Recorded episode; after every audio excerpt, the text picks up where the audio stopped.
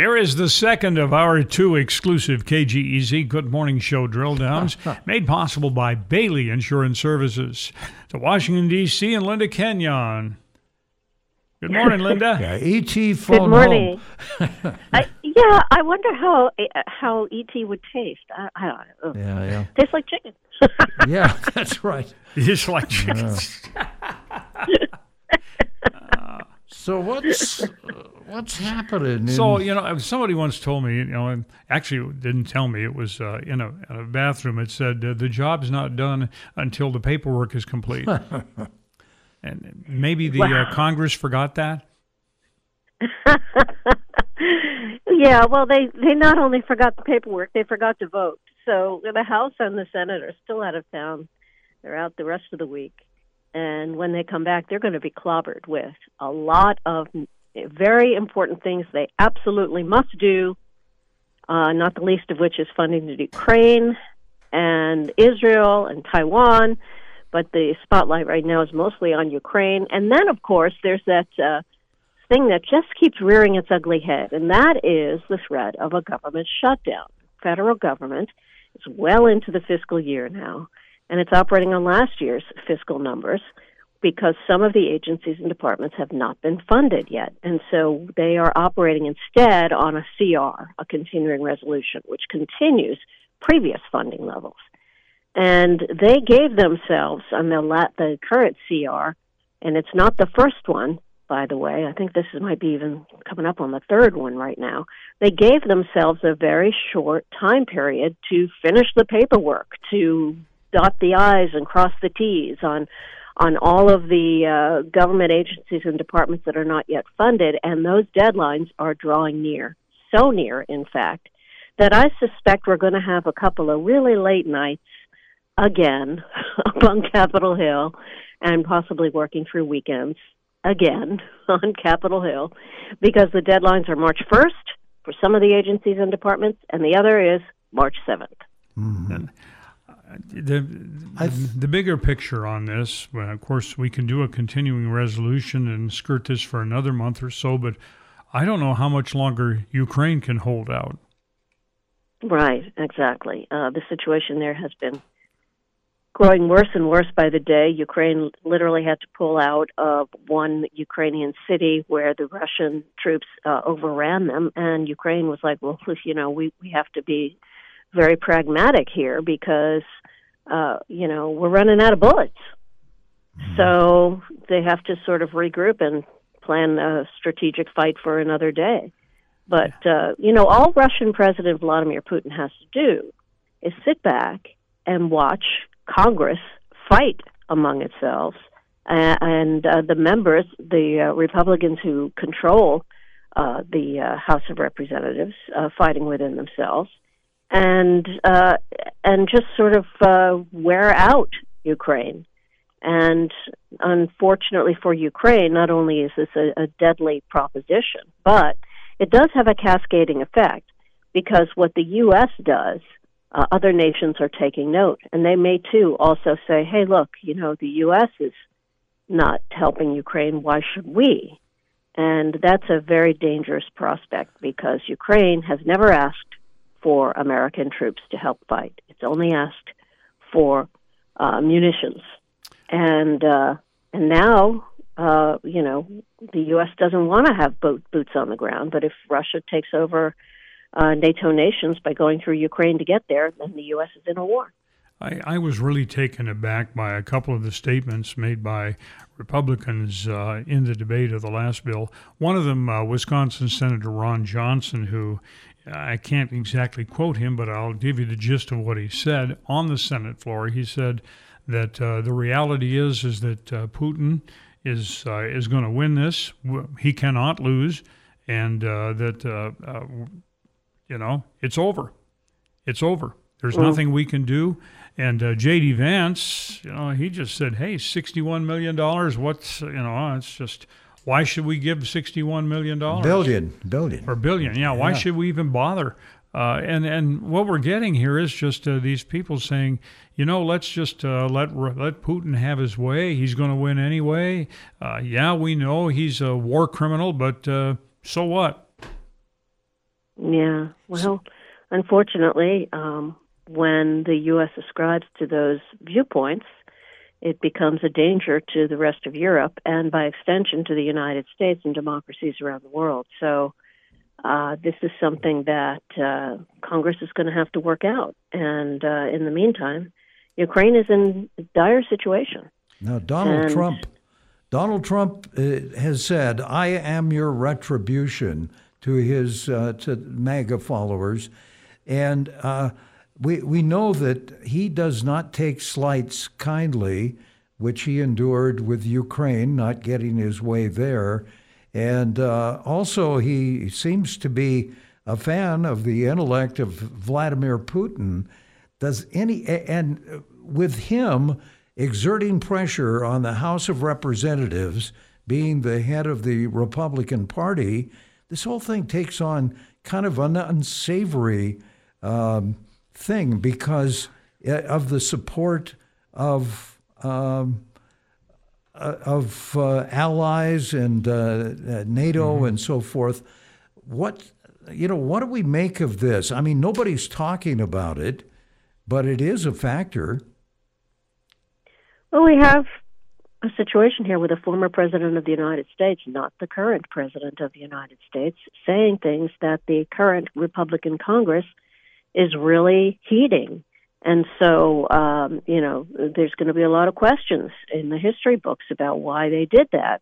But mostly it would be because the, uh, by all indications so far up to this point, it does appear that Donald Trump will be the Republican nominee for president again. And uh, the Republicans, being of the same party, want to get on his good side and have tried very hard to do that on many, many occasions, this being one of them. The other is that the danger here uh, is to NATO allies because this former president of the United States has also made it clear that he would not stick by NATO nations uh, and not honor the NATO treaty and uh, and that puts other NATO nations at risk and could affect the entire world order. Now, um, so I suppose that could be in, in terms of uh, Donald Trump himself part of the retribution, but uh, you know uh, there has been nothing that is constitutional to stop uh, a president from withdrawing from NATO. Um, there's there's been other treaties that uh, might be able to, uh, you know, that can be withdrawn, that have been withdrawn from in the past by presidents. There's nothing to stop a president of the United States from doing this unilaterally, and uh, that could cause a lot of a lot of problems, uh, not just for the U.S. but for all of our European allies. And, you know, the thing about Ukraine, and what's most frustrating, I think, to most of us, is that there's only so much we can do to help these people.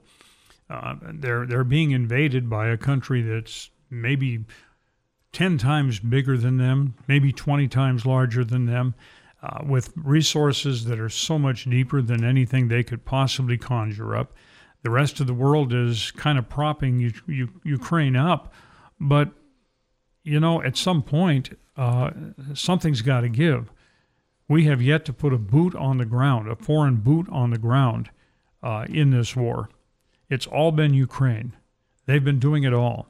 All we've been doing is giving them equipment, we've been giving them arms, we've been giving them bullets, we've been giving them money. But their country is being destroyed, building by building, city by city. Uh, it's a frustrating situation because there's only so much we can do without the, starting World War III. Yeah, it's a very, uh, very fine line right now, and uh, you know, no one thought Ukraine would last three days, let alone three weeks, three months, or now three years fighting Russia. Uh, they have a spirit and a conviction that has kept them going all this time, and uh, and with that kind of a uh, dedication the, it's very hard to defeat that unless, of course, you don't have arms and ammunition. And uh, that's that's where we come in in this whole thing. the question is, uh, you know, can we come around uh, with the political current uh, current political environment? Can we come around to this, or are we going to uh, simply let the rest of the world carry the carry the basket? Yeah, well, again, you know, what the U.S. does, other other uh, allies are watching, and they may take our lead. And if our lead is to let Ukraine fend for itself, what happens if they do that? Well, then you can say goodbye to Ukraine because Putin, all he has to do is wait out all of this controversy and then move right in. And uh, it's working very well for him right now. You know, uh, John had mentioned, uh, you know, World War III earlier, and I kind of wondered uh, because it was before my time. I'm a war baby, but uh, was World War II recognized when it happened?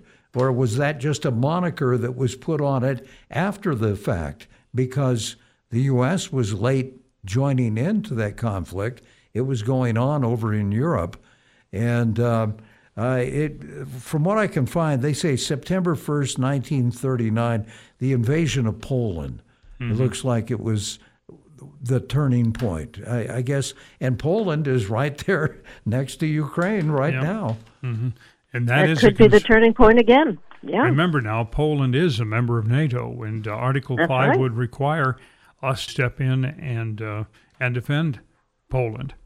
Right. And Unless a president of the United States, uh, like Donald Trump, has said that he would not uh, necessarily protect NATO nations, in that in which case Russia can help itself to whatever it wants. Uh, that kind of sounds like uh, Nazi Germany? Well, um, I won't go so far as to say that, but uh, comparisons have been made, and I will say that uh, to paraphrase the uh, very famous statement, he who does not learn from history is doomed to repeat it. Mm-hmm. We're talking I, I about aggression. Step, yeah, now I want to step back here and then get back to our original conversation about the budget. And uh, uh, are you aware of anything going on staff level wise to uh, to try to make it so that uh, uh, this can be a speedy process when the members of Congress get back? Oh yeah, the staff never rests. They are working behind the scenes, round the clock. They are the unsung heroes of Capitol Hill. they never get a break, and uh, they are working very hard to make sure that all the paperwork is in place and and uh, everything is, as I say, you know, all the the I's are dotted and the T's are crossed. All the agreements have been made, so that uh, when Congress comes back, they can make haste and uh, swift work of this uh, government funding thing, and um, hopefully that will happen. But you know, there's so much political infighting not only within the Republican Party, but between Republicans and Democrats, and between the House and the Senate. And this is what we call normal, I guess, in Washington. so, yeah, I think that uh, they'll probably pass something. You know, it will be another 11th hour action um, that uh, will avert a government shutdown, or they'll do what they have done in the past, which is they don't quite get it done. They just need a few more days, so they pass another CR, like a one week CR or a one or a couple of day CR, continuing resolution that will continue funding and avert a government shutdown until they can, you know, lift the tome of paperwork and cart it from one side of the house to the other. I've got an idea. Nobody uh, in the Senate or the House gets a paycheck until we have a budget. I mean, the full budget. Yeah, you know, they've tried that. They've oh, tried really? that in the past. well, yes, yes. Okay. Somehow as, it never seems to, to get get through. Yeah. As you know, every year since uh, Senator Steve Daines has been in Washington D.C., he has uh, he has proposed this bill, and it has never yeah. ever hit the floor. Yeah, well, not once. I don't think it even hit a committee yet. no, no, it just doesn't happen. Uh, they they say there's something in the law, there's something in there that says they must be paid. Linda, as always, we appreciate your great reporting and thank you for drilling down for us this morning. Well, thank you. And now that we've thoroughly depressed everybody, as we tend to do every morning, you yeah, all have a great no. day. Oh, and you too.